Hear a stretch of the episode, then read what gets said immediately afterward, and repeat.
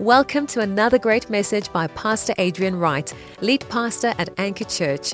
We pray this message will encourage, inspire, and transform your life. Our heart is to share the hope of Jesus with our city and nation.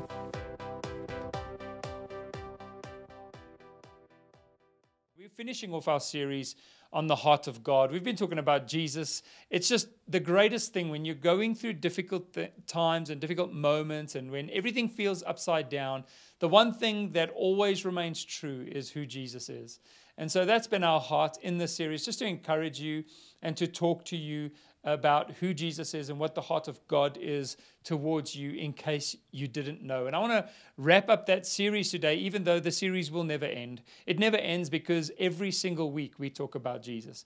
Everything we do is to point others towards Jesus. We truly believe that He is the hope for humanity. We truly believe that what you can find in your identity in Christ is more fulfilling and satisfying and peaceful than anything else you can discover in this world. It is the answer that we have all been searching for, and it is something that you can discover for your life today. And so the, the message of Jesus is something that we will never stop preaching, no matter how long, uh, we, you know, for as long as we get to do this. As long as I have breath in my lungs, it's always only about Jesus. And so we hope this series has encouraged you.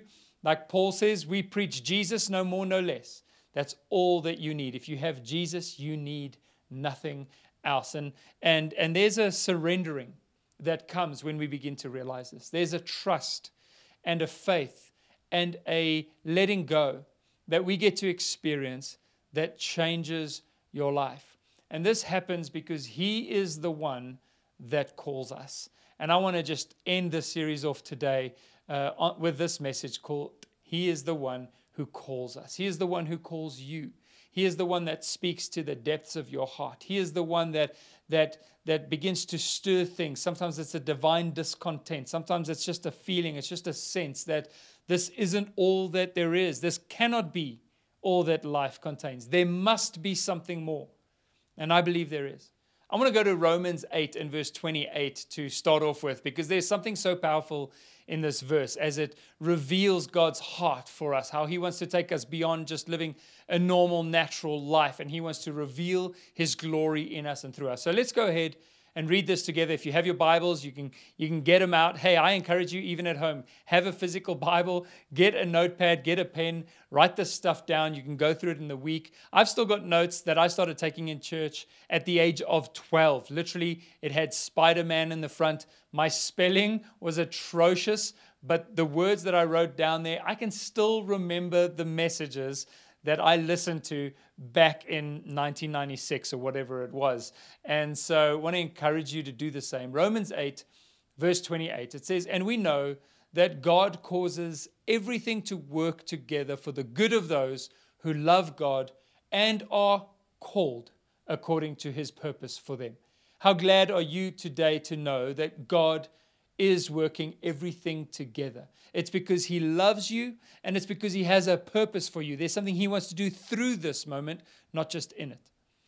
God, for God knew His people in advance and He chose them to become like His Son, so that His Son would be the firstborn among many brothers and sisters. And having chosen them, He called them. He is the one who calls us. He called them to come to him. And having called them, he gave them right standing with himself. And having given them right standing or righteousness, he gave them his glory. He gave them his glory. Isn't this incredible? What God does in a human life. That he that he works everything together for good, that He knows us and chooses us and wants us to become like Jesus, so that Jesus may be the firstborn among many brothers and sisters. There's something powerful God wants to do in and through your life. I remember talking to some people about God a while back, and some of the people in the room I knew and others I didn't. And as we were discussing certain things, the topic led to faith and led to God. And at one point, somebody said, Well, I do believe in God, almost, almost as a protest, almost in defense. I believe in God. And so I responded with, okay, so what's holding you back? What's holding you back if you believe He's real, if you believe He exists, if you believe He's the Creator, if you believe there is a God, then what keeps you from engaging with that God, from surrendering, from trusting, from walking with that God? You see, the scriptures tell us that even Satan believes in God and trembles at the very sound of his name. And so, if believing that there is a God made you a Christian, then Satan would technically be more of a Christian than you because he believes there's a God. And it's quite possible that you don't tremble whenever I say the word Jesus, but Satan does. And so, it's not enough, church, for us just to believe that there is a God. It's not enough for us even to serve in light of the belief that there is a God. No, that's not what God calls us to. He doesn't call, the, call us to this kind of distance between us and Him that we believe in Him in theory, but we don't engage with Him in practice or in, in a personal relationship. No, God wants our hearts. He wants to change us. He wants to work in us. He wants to bless us. He wants to walk with us. He wants to, he wants to do something supernatural in your life. This is a real relationship. This is something authentic, it's something genuine. It's not religion, it's not just attending a church service. This is something real. And there are many people that don't understand this. And therefore, they miss out on the great destiny that God has for them. That destiny, according to Romans 8, verse 28, is that you are to become like Jesus. There's a transformation that will take place in your life. You'll become like Jesus. He has predestined for you to be transformed and to experience the glory of God. C.S. Lewis speaks about our problem as Christians and as believers. And, it, and he says that our issue is not that we desire too much. Maybe you say, oh, our problem as human beings is we desire too much. No, he says that we desire too little. We're half hearted creatures that settle for the pleasures of this world rather than for the glory that God has for us and the, the great things He wants to do in our lives. We settle for ordinary, just average, kind of mundane Christianity instead of the fullness of what God wants to do in your life. He wants to transform you to the point where you look like Jesus. He has called you.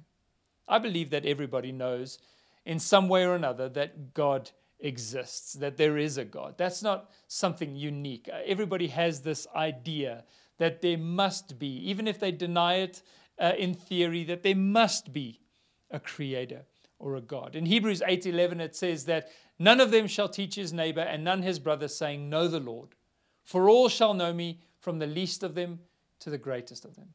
In Romans 1:19 it says because what may be known of God is manifest in them for God, for God has shown it to them. For since the creation of the world, his invisible attributes are clearly seen, being understood by the things that are made, even his eternal power and Godhead, so that they are without excuse. In other words, when we just experience nature, when we just look at creation, when we get outside in the evening and look up at the stars in the sky, if you live in Joburg, maybe it's just the star, singular. But if you live somewhere else, you could perhaps go outside and look up at the stars, just the, the innumerable measure of stars out in the sky. And you can already begin to know that surely, surely this didn't just come about by chance. His invisible attributes, his power, and his Godhead are seen in those things. We experience God in the beauty, in the pain, in the majesty, in the glory of life. In all of those things, we begin to see that God exists. So people know that He exists. And I've seen many times people deny God, believe, say to me that they don't believe that a God exists until they hit a moment of personal crisis. And the next thing they're saying to me is, Adrian, please pray for me. Please ask God. And I encourage them that even though you've denied his existence in the past, you can speak to him today. You can call out to him. And that's because that unbelief is so often willful. It's a willful, it's a, it's a desire to not acknowledge God because of what that acknowledgement may mean for our lives. In other words, we would need to, to surrender our lives to God, and we don't want to do that. We want to we want to live for ourselves. And even as Christians, I'm not picking on atheists here today. If you're an atheist, we love you and we believe God loves you too. The, the problem for us as Christians is that we often act in that same way. That even though we know that God exists, even though we would profess that we believe in Him, when we face crisis in our lives, we don't turn to Him.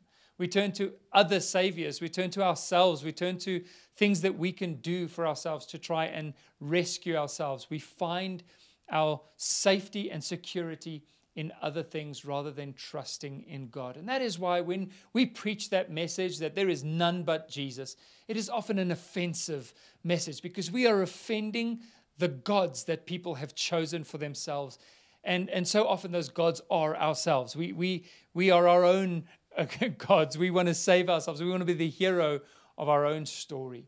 Even those who accept Christianity accept it often in principle and are not willing to surrender fully their own hearts and lives. And that just simply means to trust in Jesus, to trust in God. They want to put God on the shelf or, you know, hide him in a cupboard somewhere and, and perhaps take him out on Sunday and say, hey, look, I have a relationship with God, but whatever's in your cupboard, it's not God. God doesn't fit in your cupboard. God either is your life or he isn't your life. He's, it's so all or nothing when you truly come to surrender, truly come to trust in God. And here's the problem with that. Whenever we take God and we turn him into a religion or a task or a duty or a philosophy or an idea, we're ultimately denying him. We're denying God his rightful place in our lives as our Lord, as our Savior, as our King. We've made him into something that, that we want him to be. Because if he is something that we've made, then we can control him. And that's what people do with Jesus. People take Jesus and and turn him into whatever they want him to do to be. Oh, Jesus is the one that's going to give me a job. Jesus is the one that's going to give me a parking space in front of the mall. Jesus is the one that's going to give me whatever I want all the things that I'm that I want that I feel will satisfy me. In other words, you're not finding your satisfaction in Jesus himself and in your relationship with him, but in all the things that you think he's going to give you in order to be satisfied. And that's where we begin to miss the heart of God. That's where we begin to miss the power of God's presence in our lives because we're no longer seeking Him. Some people treat it the same way that they order off of a menu. Now, I've known some people in my life that can never just order what is actually on the menu. If you know somebody like this, it can be infuriating as you spend 24 minutes listening to them change everything that was part of the initial dish that they were ordering. So they'll order a, a chicken burger and they'll say, but can you just take off the chicken and you know put on some beef and then can you take off the cheese and just add something else? And, they can, and before you know it, you know they've ordered a hot dog instead of a burger because they've they have so many preferences. And sometimes we project and apply our preferences to who we want God to be. We want our own Jesus that's comfortable and safe. But we cannot take Jesus and turn him into who we want him to be. We need to allow Jesus to take us and turn us into everything he desires for us to be. You see, we've got this thing the wrong way around. We're not the ones shaping Jesus, Jesus is the one shaping us. Somebody once said that God created man in his image, and then man returned the favor. Now, through all the things that we have heard in this series about who Jesus is, he's a friend of sinner. He's the King of Kings. He's the Messiah. He's our baptizer. He's the one who transforms us. He's the one who empowers us. He's the one who loves us. Surely by faith, if we lean into those scriptures, if we hear the voice of the Holy Spirit, we can surrender to this good and gracious God. A prayer that I've prayed my whole life. And it's a prayer that I have just moments of realness between me and God where I just go, God, I know who I'm, I'm not who I'm supposed to be yet, but I'm asking. Here I am. Here's my life. Here's everything I am. Will you just take me and whatever it looks like, just let me be who you want me to be, God. there's there's so much joy and, and these often become emotional moments for me between me and God because in those moments I realize that there is nothing more that I desire than to truly just be in the hands of God and for him to make my life whatever it is that he is destined for it to be. And that is a powerful thing. That's something that you can do today. We saw how in Romans 8 verse 28 it showed us that God is at work in your life. He's causing this change even through the difficult moments. He's, he's got a purpose for your life because He knew in advance that He would choose you and that He would want you to become like His Son so that His Son would be the firstborn among many brothers and sisters. Now, did you notice that it said that Jesus was going to be the firstborn, not the only born? If you're an only child, I'm sure your parents don't introduce you to everybody else as, oh, this is my firstborn. No, they usually say, this is my son, this is my daughter, it's the only one I got. But if somebody says firstborn, it indicates that there are more children to come or more children after.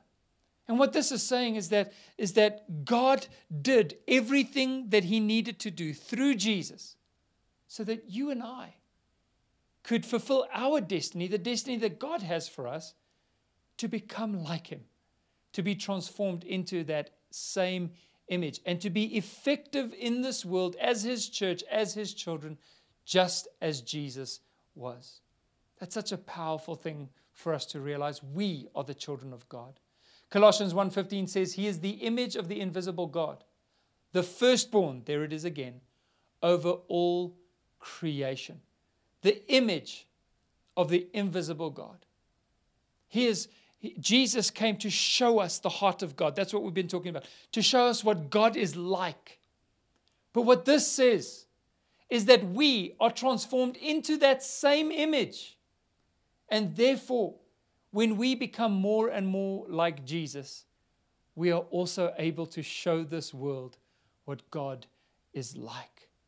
We're able to show his heart we're able to grow in love. E. Stanley Jones says, if you're not growing in love, you're not growing at all. We're able to grow in love, in the fruit of the Spirit, becoming more like Him. Jesus said, Those who have seen me have seen the Father. And the cry of our heart as a church and as a people is that we would follow after Jesus, that we would surrender to Him, that we would behold Him, and that through beholding Him, we would become like him to such an extent that people would say that those that have seen these people, that those that have seen the people at Anchor Church, that those that have encountered that community have seen Jesus. That through our lives, people can see Jesus. How do we become like Jesus? How is this even possible? 2 Corinthians 3:18 shows us this. It says, "We all with unveiled face, beholding as in a mirror the glory of the Lord, are being transformed into that same image from glory to glory, just as by the Spirit of the Lord. So, the most important thing that we can say right from the get go is that it's not in our own strength. You don't become more like Jesus by trying hard. You don't become more like Jesus by trying to discipline your flesh. You don't become more like Jesus by trying to keep yourself out of the realm of temptation. You become more like Jesus by the grace of God. Without grace, none of us can do this. This is because God has chosen to work in us. It happens in three ways. The first one is by beholding Jesus. That's what we see there. It says, with unveiled face, beholding as in a mirror the glory of the Lord, are being transformed. So as we behold him, we are transformed. And we see who we are. We see the glory of God as in a mirror. We, we don't only see Jesus, but we see who we are in Jesus. The Bible says that anyone who sins is like the man who has looked at himself steadfastly in a mirror and going away has forgotten what he looks like. In essence, sin means to miss the mark. It just simply means that you're operating outside of who you are, who you have been created by God to be. And so the more we behold Jesus, the more we actually are transformed to become like him. God moves us from glory to glory by his Holy Spirit. That's so powerful. We get to discover that. We get to see Jesus with unveiled face. The second thing is as we crucify the flesh. So we become like Jesus as we behold him and as we crucify the flesh. The flesh. Jesus said, Those that will come after me must deny themselves and follow after me. Now, this is where I think, again, we can so easily fall into a trap. I, I remember somebody once asking me the question, Great, that's awesome. How do we do that? How do we deny ourselves? And I really didn't have a solid answer. The best I could come up with is take opportunities to deny yourself. You know, when you when you have a chocolate that you bought and you break it in half and you're deciding whether or not you're going to give your wife the bigger half. Guys, you should always give your wife the bigger half. Um, but, but, you know, or you're sitting in traffic and you have the opportunity to lose your temper and you choose not to and, and kind of give way. You know, those are, that was the best I could come up with. Just kind of take opportunities to be better. But that question just nagged at me. And then I realized in all of my efforts to try and die to myself, I actually was resurrecting myself because I was trying to save myself. And then I realized the key to truly deny yourself, to truly crucify the flesh, is to trust in Jesus. Faith is the key. Not faith in self, but trusting in the finished work of the cross. Because that means I'm, I'm dead. I'm no longer there to try and save myself. I'm not trying to, to resurrect the old self. I've simply surrendered. I've given myself over to the grace of God and I've allowed God to start transforming me. That's how we deny ourselves and follow after Him. And the third thing is to grow in love. As I said before, if you haven't grown in love, you haven't grown at all. God is love. The Bible tells us that. And so the only way we can accurately portray Him to the world is if God is making us more loving. True love, truly concerned, truly compassionate, truly caring about those around us. As we grow in Him, the good news is we will also increase in love. And that love, the love of Christ, the Bible says, it compels us. It moves us. We will begin serving. We will begin helping. We will begin making a difference purely because we have grown in the love of God in our own lives. And this is how we will become more like Jesus. This is how we will live more like Jesus. We have a great destiny, church. You have a great role to play. I want to encourage you this morning. Surrender to God's Spirit. Allow Him to transform you. Behold Jesus. Understand what it is that He has done for you on the cross. This dying world is dying to see Jesus in us. We can become the light of the world and bear the image of Christ. That is, that is the, the honor and the privilege and the glory of God that we get to experience by His grace and grace alone to actually show this world what God is like. And that is what we want to do, especially in times like these. We want to be the light of the world and the hope of the world. And you, whoever you are watching today, can be a part of that story. Just give your life to Jesus. Let's go ahead right now and just surrender our lives to Him.